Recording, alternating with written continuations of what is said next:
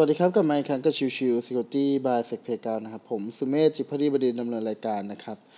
episode นี้จะเป็น episode ของวันอาทิตย์ ซึ่งก็คือเรื่องของ Security News นะครับ แน่นอนว่าในช่วงสัปดาห์ที่ผ่านมาเนี่ย Security News ที่ค่อนข้างจะเป็น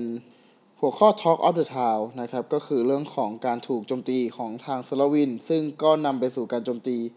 ในหลาย ๆ บริษัท นะครับ ไม่ว่าจะเป็น f i i ไม่ว่าจะเป็น Microsoft นะครับ แล้วก็อื่นๆอีกมากมายนะครับ ที่มีการออกมายืนยันแล้วว่า ตกเป็นหนึ่งในเหยื่อของการโจมตีแบบ supply chain attack ที่เริ่มจากการโจมตีไปที่ของ s o l a w i n นะครับ รายละเอียดทั้งหมดเนี่ยผมได้พูดใน episode ของเมื่อวานไปแล้วนะครับ วันนี้ก็จะพูดถึงเรื่องของข่าวอื่นกันบ้างนะครับ ก็ข่าวในช่วงสัปดาห์ที่ผ่านมาก็จริง ๆ ก็จะมีข่าวไม่กี่ข่าวที่น่าสนใจนะครับ ก็จะเป็นอย่างเรื่องของ s a f Security นะครับ มีการออกในช่วงประมาณเดือน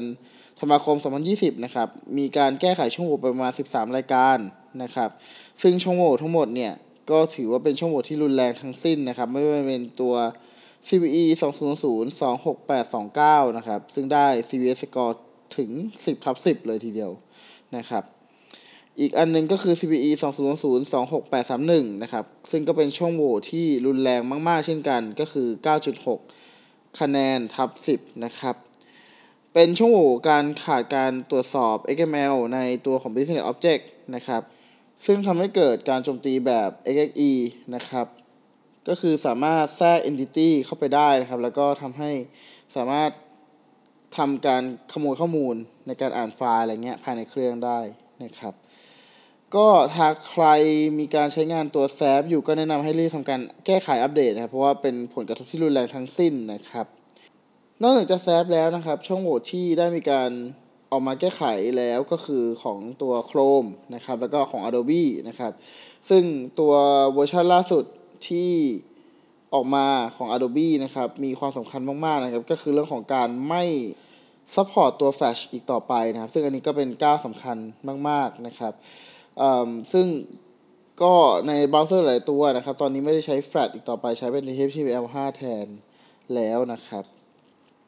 ข่าวต่อมานะครับ ก็จะเป็นเรื่องของตัวทาง Google นะครับ ได้ปล่อยเครื่องมือที่ใช้สำหรับในการทำ fuzzing นะครับ ก็ชื่อว่า Arteris นะครับ ดังนั้นเนี่ย ก็จะเป็นเครื่องมือที่ช่วยในการโจมตีรูปแบบของ fuzzing ได้อย่างดีมากขึ้นนะครับ ทั้งนี้ในส่วนของตัว Google ไม่ใช่แค่ปล่อยเพียงตัวของ